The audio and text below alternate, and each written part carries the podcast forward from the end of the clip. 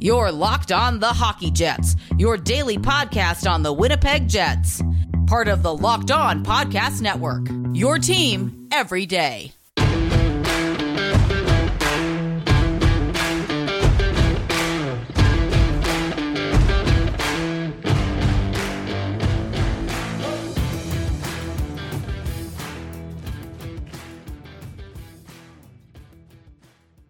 Hello, friends, and welcome to the Locked On Winnipeg Jets podcast, part of the Locked On Podcast Network, your team every day. I'm your host, Harrison Lee, an avid Winnipeg Jets fan and an online blogger. You can follow me on Twitter at HLLivingLoco and at LO underscore Winnipeg Jets. And as always, if you enjoyed this episode and want to stay tuned for the latest and greatest in Winnipeg Jets news and analysis, or just catch up on previous episodes you may have already missed, be sure to like, follow, and subscribe on your favorite podcasting platform of choice, including Apple, Spotify, Google, and the Megaphone app. Subscribing is free and ensures you never miss another episode. With the Jets currently out, I thought I would take a look at some of the stuff from around the league, some news and updates, rumors, all the fun stuff, because I feel like there's quite a bit going on, and it might be time to start talking about the Jets in regards to the postseason barring a really bad stumble, I feel like the Jets are more or less on the path to actually making the playoffs, which, you know, for better or for worse with this team, ensures that they will get some kind of an interesting matchup come playoff time. We've seen a couple of the teams that the Jets have struggled against, and not because their opponents were particularly great, but because the Jets, in some ways, especially tactically speaking, and, you know, in a little bit of the roster composition too, lack certain tools to get themselves out of very specific situations. So let's talk about the current projected opponent for the Jets in the first round of the playoffs, which would be the Edmonton Oilers. Now, I think the Jets against the Oilers have a very frustrating matchup, in my opinion, because when it comes to trying to stop Edmonton, you don't actually have to do that much for most of the team.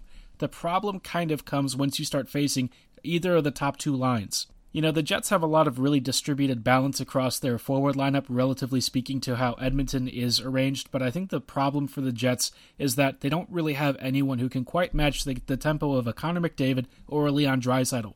Draisaitl is probably the guy that they're most equipped to handle, but when it comes to McDavid, virtually no skater in the league is really equipped to handle him. I think the only players that really come close tend to be guys like, you know, um, maybe Nathan MacKinnon, Ehlers, of course, is a shout. There are a handful of other players, but generally speaking, if McDavid wants to score, he'll score on you. It's just what he does.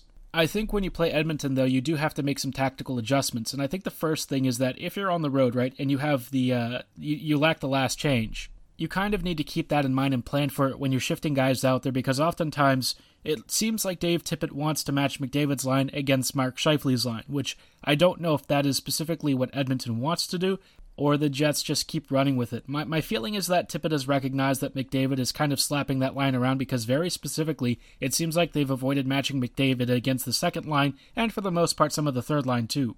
Those middle two lines are probably the ones most likely to be able to stop, you know, any form of McDavid's progress, which, to be honest, I feel like saying you stop him is kind of relative, right? You're basically trying to inconvenience McDavid, and I think that that's the sum total of how you approach Edmonton because quite frankly, you can stop a lot of the other lines. Outside of the McDavid line, which often has Jesse Puljujarvi or Leon Draisaitl, depending on what time of the game it is, you can basically shut down guys like Jujhar Khaira, uh, Kailer Yamamoto, Alex Chiasson. I mean, there's a lot of depth forwards there. I mean, they often bring in some guy named Gaetan Haas, who I don't really know if he's actually an NHLer or if he's more of like an AHLer who just found his way onto the Oilers roster. So I, I look at this team and it's very top heavy, but I think the top of that team is good enough to get past Winnipeg. So if you're the Jets and you understand that McDavid's line has basically been handing Mark Scheifele his lunch, then account for that and start using your second and third lines a little bit more frequently. I know that the uh, the ice distribution doesn't really work out for the Jets. Oftentimes they put out the top line around 20 plus minutes a night. If you want to face off against 97 and Edmonton, I think you need to split it up a little more evenly. I don't love the idea of rolling all three lines against McDavid just because in theory, I think it works out, but I think in practice, we all know McDavid's probably capable of smoking all three units. That said, I'd rather run the tables and take the gamble that he can at least maybe lose one or two matchups here and there rather than winning every single matchup against 55. And just so we're clear, I'm not singling out Mark Scheifele for this one. I think this is just his line in particular because he's got Blake Wheeler and Paul Stastny on it. You know, those guys aren't really fast enough to handle what McDavid throws at you. In order to really have any sort of a prayer against Connor and, and the line that he plays on, you basically have to have guys who are very fast in transition. And the only skaters who really fit those molds tend to be guys like Kyle Connor, uh, at times Mark Scheifele can be fleet of foot, Nikolai Ehlers, Mason Appleton, maybe Mathieu Perreault. There aren't many players, though, who can actually outskate McDavid. In fact, no one really can. His edge work and his acceleration in top gear are basically unmatched. But when I say matching McDavid in terms of speed, I mean in the ability to make zone exits, uh, to think at his, his, his pace, generally speaking. You won't touch his level of IQ or anything, but you can sort of function somewhere in the proximity, at least enough to try and make a counter against him. I think it's always very difficult in working to contain and limit the amount of damage that McDavid does because right now he's basically unstoppable. He's playing some of the best hockey of his career. Uh, you know, McDavid is sort of an unbridled monster, and so you have to sort of expect that you will lose most of your matchups against him. That said, I did see a couple of shifts from the the you know Lowry line against his unit that seemingly got zone exits. I wouldn't say they were clean. Maybe they were a bit fortunate, but at the very least, these guys have a little bit more defensive acumen than the top line, and certainly the speed and physicality to make, you know, controlled zone exits under pressure. On the back end, the Jets probably have a slight advantage. I'll say that uh, Darnell Nurse has been a bit of an annoyance when it comes to goal scoring. I think he scored his like 10th goal against the Jets yesterday, and I mean 10th goal across the league, not specifically against Winnipeg. He scored basically against everyone, and it's often on very similar plays down that left flank side. Aside from that, though, you know, you look at Edmonton's blue line, and there's not a whole lot where you're really thinking you you're going to be stressed out about it. The Jets are going to have to get really tight in towards Mike Smith because let's be honest, Smith is not that great when it comes to goaltending, and certainly in terms of puck security, stability in net, and managing chaos inside the crease. If you create a lot of havoc down low in front of him and can basically get him scrambling around, the Jets are going to score tons of goals against him. Koskinen's a bit more secure, but again, unless he has that really good blue line support from Edmonton, he's also going to be very vulnerable to the way that the Jets attack, especially off the rush. The gameplay needs to be to try and at least spread out McDavid's matchups across all three lines so that you don't wear down the Jets as much, you keep the forwards a little bit fresher, and you give Winnipeg a slight fighting chance to sort of outlast those McDavid matchups. We know that the Oilers aren't exactly the strongest team in this division. Toronto still owns that title, but Edmonton is certainly a dangerous opponent, and I don't really relish the idea of facing Dave Tippett's trap, especially if Edmonton gets a lead. All of this, of course, is going to be a little bit challenging if the Jets don't make any roster moves. In just a moment, we'll take a look at a couple of options that they do have if they want to make some acquisitions, and how the trade market may be slightly different than what was expected. Before we get to that, though, you need to hear a little bit about why RockAuto.com needs to be your one stop shop for all your auto part buying needs when it comes to buying auto parts, a lot of us aren't super experienced. You know, we don't really know the market, we don't know what the best prices are, we might not even know what we're looking for. If you want to stop messing around and wasting time and money, look no further than rockauto.com. RockAuto.com is a family run business with over 20 years of experience in the automotive industry. Their intuitive, easy to use website allows you to sort by make, year, and model of your vehicle, and then set a price range filter so you always get the parts that you need at the prices you want. Whether you're looking for a new engine control module or a floor mat replacement, RockAuto.com's diverse catalog is sure to have what you need in stock. Best of all, you could save anywhere from 20, 30, even 50% off retail brick and mortar in store pricing, so why shop anywhere else? Placing your order is super easy. Just go to RockAuto.com, check out, and when you see the How Did You Hear About Us box, be sure to write Locked On so they know we sent you. There's no membership fee, and everyone pays the same prices no matter your level of experience. Trust RockAuto.com. Amazing selection, reliably low prices, all the parts your car will ever need. Visit rockauto.com today. Welcome back to this episode of the Locked on Winnipeg Jets podcast. We're going to take a look at some of the stuff surrounding the NHL trade market and whether or not Winnipeg needs to be engaged. Before we get ahead of ourselves, though, you should hear about why Locked on Today needs to be in your daily podcast rotation. Get all the sports news you need in under 20 minutes with the Locked On Today podcast. Host Peter Bukowski updates you on the latest news in every major sport with the help of our local experts. Follow the Locked On Today podcast wherever you get your favorite shows. Speaking of the latest updates in news and sports, I thought it would be prudent to talk about the Winnipeg Jets and the trade deadline because there's a lot of moving parts, and one of the biggest acquisitions that the Jets could make, Mattias Ekholm, might not actually be on the move. Rumors are swirling that now that Nashville is in fact shopping some of the players on its roster, they might be more interested in moving Ryan Ellis, who's got plenty of term left on his contract, instead of Ekholm.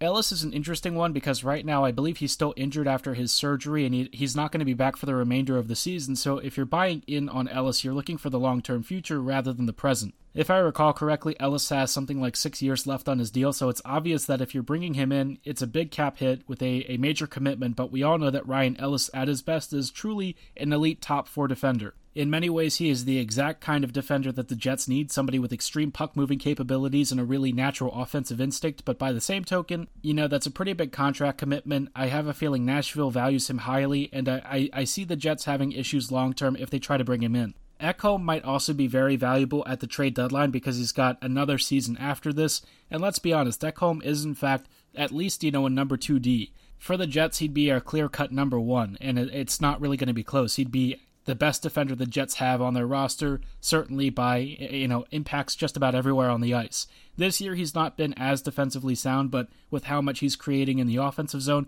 I think he can live with it. Nashville might also be shopping Viktor Arvidsson, so it seems like there's a lot of moving parts here where if Ekholm doesn't go, guys like Arvidsson and uh, you know Ryan Ellis might be on the move. Now, if Arvidsson is in fact available at a decent price, I, I think that you have to take the plunge. Viktor's been a really fun second line player for a very long time and certainly somebody who could be plugged into a first line role. We've seen him be an amazingly great scorer in tight spaces. He's got a lot of creativity on the puck, and even though he has regressed over the past couple of seasons, I imagine that a change of scenery could sort of reveal a lot of the skill and talent that he still has, which Arvidsson is an immensely great player, especially for around four and a half and five million so if you're the Jets and you, you, you see an opportunity here where maybe you don't get Ekholm, but Arvidsson is available for a similar package, I think you have to do it the Jets don't necessarily need to focus on trying to find that elite defenseman if, in fact, they try to stack and overload their forwards. If you can sort of cover over your lack of defensive structure, you can maybe get away with bringing in Arvidsson for at least a couple of seasons. He certainly gives Winnipeg's top six some serious transition oomph, and he also gives them natural finishing ability.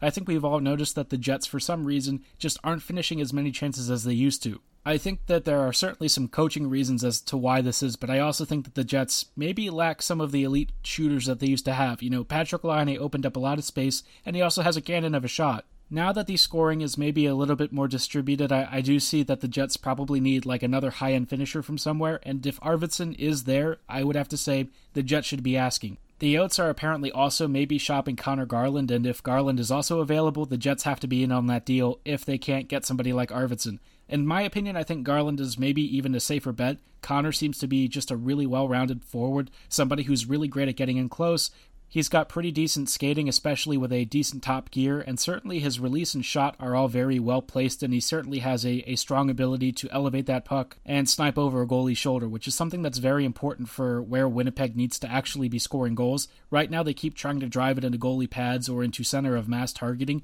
I think if you bring in a sniper like Connor Garland, somebody who's also not just a sniper, but is actually a fairly gifted playmaker, I think you're going to be very happy if you pay like a first round plus a prospect. Because of Garland's age, I would imagine that he'd certainly be very hotly uh, contested by a lot of other teams. I would imagine that he's not going to be cheap because he is like a 25 ish goal scorer, I would say. Uh, so, you know, Connor might be a little bit too much for the Jets, but if he's available at a reasonable price, I'd definitely consider him as well. On the sneakier side, if you're looking for a really good value puck moving D, I'd take a look at either one of Christian Djoos or maybe Troy Stecher. Stecher for me is the one with a lot more value just because He's a known commodity. He's a very good offensive minded D. He's on a fairly short term deal, so it's not like the Jets have a massive commitment on him. And of course, Detroit's in a position where they're basically looking for prospects and picks. If the Jets can't get one of like a, uh, you know a Mattias Ekholm or a David Savard at a cheap price, Stecher might be a really good replacement and somebody that the Jets should absolutely be looking at. All of this said, I'm honestly not sure if actually acquiring somebody, especially on the blue line, is what Winnipeg should be doing. I think that the Jets kind of need to see what they've got internally, especially when it comes to Dylan Samberg and Ville Heinola. I know it's probably not going to happen, but the Jets have some so called internal rentals that I think they're overlooking, and it's partly because Maurice just won't play the rookies and trusts his veterans more, which for me is very frustrating. I feel like the Jets have a lot of options internally where they could probably plug some gaps and get some of these kids actual NHL game time. People will say, well, they're getting getting that in the AHL, but when you think about it, the AHL itself is not like the world's greatest league. I, I think if you've got somebody who's like really smart in the way that Ville is, he needs to be getting NHL reps, and the best way to do that and also help your team win games is to get him playing with, you know, the big club. Winnipeg's defense right now is basically held together by duct tape and glue, so I'm not really holding my breath that the Jets' defense is going to be anywhere near playoff ready when the postseason rolls around. Heinola can be that linking guy that you need, somebody who creates offense in the offensive zone, who can link your breakouts in the neutral zone, who can chaperone the puck inside his own DZ and get it out. He can also quarterback a power play very competently. I mean, Heinola just does everything really well, and I feel like his exact skill set is what the Jets are missing right now. Even Samberg would be a really powerful presence on Winnipeg's blue line because let's be honest, the Jets don't have many puck carrying D, and a lot of the guys that they do have are maybe a little bit overwhelmed with their current roles. Should the Jets spend at the deadline? I, I don't know. I feel like Winnipeg has enough tactical issues and roster deficiencies where I, I don't know if acquiring 1D is going to fix it. I think they would need to make two to three trades probably. And with the Seattle expansion draft coming, I just don't really feel comfortable making like any sort of big commitment where the Jets are going to be forced to make a really difficult roster decision that, you know, costs them somebody like Mason Appleton. Overall, my take is sit tight at the deadline. If a good deal for a quality player that you can protect comes along, sure, do it. But otherwise, you know, maybe just see what you've got internally first. In a little bit, we'll kind of change gears and talk about something that very interestingly happened between Detroit and the, the Nashville Predators in a game in which a referee said something that maybe the hot mics probably didn't want to pick up and uh, ultimately what this kind of says about the NHL as a whole. But before then, I thought you should hear about why betonline.ag needs to be the only place you do your online betting. When it comes to the wild west that is online betting, it's hard to know a reliable name that you can trust consistently and that covers all the favorite sports you could possibly want. If you're still hunting, look no further than betonline.ag. Betonline is the fastest and easiest way to bet on all your favorite sports action. Football might be over, but the NBA, college basketball, NHL, international soccer, and so many other sports are all in full swing. Even if you're not into sports, BetOnline still has your back because they cover awards, TV shows, and reality TV, featuring real-time, updated odds and props on almost anything you can imagine. Whether you want to place a bet on who the next Stanley Cup champion is going to be, or which contestant might be getting voted off your favorite reality TV show next. BetOnline also has you covered for all the news, scores, and odds you need to make the most informed bets possible. You'll always be in the loop on every new event, so you can keep the good times rolling. Getting started couldn't be easier. Just go to betonline.ag and when you register for a free account on your desktop or your mobile device, be sure to use promo code LOCKEDON to receive a 50% welcome bonus on your very first deposit. BetOnline, your online sportsbook experts. For those of you who are longtime listeners of this podcast, by now you know that I'm very much a big fan of Built Bars. If you somehow don't know what a Built Bar is, it's the best tasting protein bar on the market. It's amazingly low calorie, low sugar, high in protein, high in fiber, and it's absolutely delicious. It's the only protein bar that's more like a candy bar, and every single Built Bar is always coated in 100% chocolate. Built Bars come in tons and tons of flavors, but let's be real, there can only be one truly greatest flavor, and now it's your turn to figure out which one it is. Welcome to Built Bar Madness, the tastiest bracket challenge you'll have in all of March. We're already several rounds deep and we're starting to find our finalists for the last eight or so flavors to match up and determine which flavor reigns supreme. Right now, we've got coconut brownie chunk versus lemon almond cheesecake. Initially, I thought lemon almond cheesecake might be my favorite, but coconut brownie chunk kind of maybe takes that little bit of edge for me. The textural changes, the flavor, everything just really works. I love this flavor. It's probably one of my top three built bars. And that's saying a lot because I honestly thought lemon almond cheesecake was fantastic. But if you think differently or you also agree with me, be sure to head on over to builtbar.com slash pages slash brackets and cast your vote right now. While you're there, don't forget to stock up on Built Bars and be sure to use promo code LOCKED15 to receive 15% off your next order. Check back every weekday to see which Built Bar flavors emerged victorious and cast your vote on the next matchup.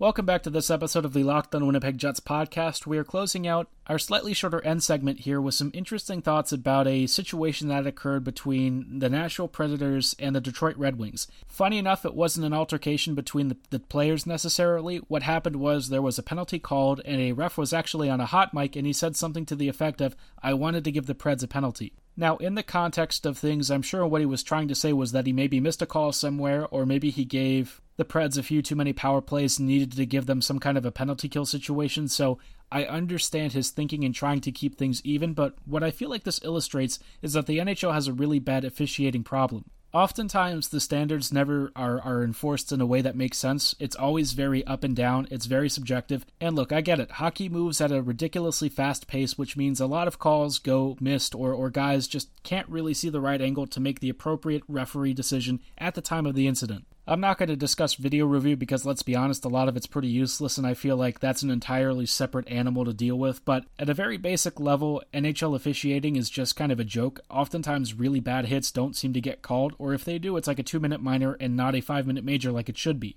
video reviews often don't make sense, and we've often seen decisions on the ice that just are, are extremely puzzling or very soft calls or you know calls that are actually way too harsh. And what particularly bugs people is when one call isn't actually called again when it happens in the exact same manner or is actually even worse the next time because the referee thinks, well, I've ha- I've given out too many power plays to this one team or maybe I just want to let this one go this sort of subjectivity and, and laissez faire, or maybe trying to alter the state of the game or, or alter the flow because you feel you've been too lenient to one team or something, it's potentially affecting the outcome of these games. It's not exactly like it's a guaranteed thing. I can't say that one or two penalties called here or there or another one let go has directly affected the scoreline. I don't recall any particular situations where I can certifiably prove that this happened in some way. I'm sure it does happen. I just don't know which game specifically because it happens in so many situations where oftentimes you would think something needs to get called or something shouldn't be called and is. And maybe they don't score, maybe they do. You know, it, it's a weird situation where I, I think you need to do a lot of data analysis to see how much officiating is actually impacting it and whether or not the changes are significant enough to where you actually need to make some sort of like legislation about it in terms of NHL officiating rule sets. This hot mic stuff, though, regardless of what your opinion is on it, just really isn't acceptable, and it's the kind of thing that should get an official fired because basically you're deciding the, the flow of a game. And that's not what the officials are for. They're supposed to be enforcing the rules and ensuring everyone plays to the same standards and, and keeps everything clean, right? So I'm obviously very troubled by this. I think it's sort of something that we all knew was going on. Maybe we haven't seen it so blatantly, but now we know NHL officials are trying to manage the flow of the game rather than being people who are sort of safeguards there for the players and making sure everyone plays by the same rules. I'd love to know your thoughts on this, so be sure to reach out to me on Twitter at HLLivingLoco and at LO underscore Winnipeg Jets and give me your hottest takes, and maybe I'll talk about them on the next episode. That will conclude tonight's episode, though. We will uh, have an episode sometime tomorrow or maybe on Thursday early in the morning once the uh, the game is done because it's a 10:30 p.m. Eastern start for my time which is just pretty blah when I'm trying to record. That is going to wrap it up for tonight's episode, though. Before you log off, be sure to check out Locked On Fantasy Hockey.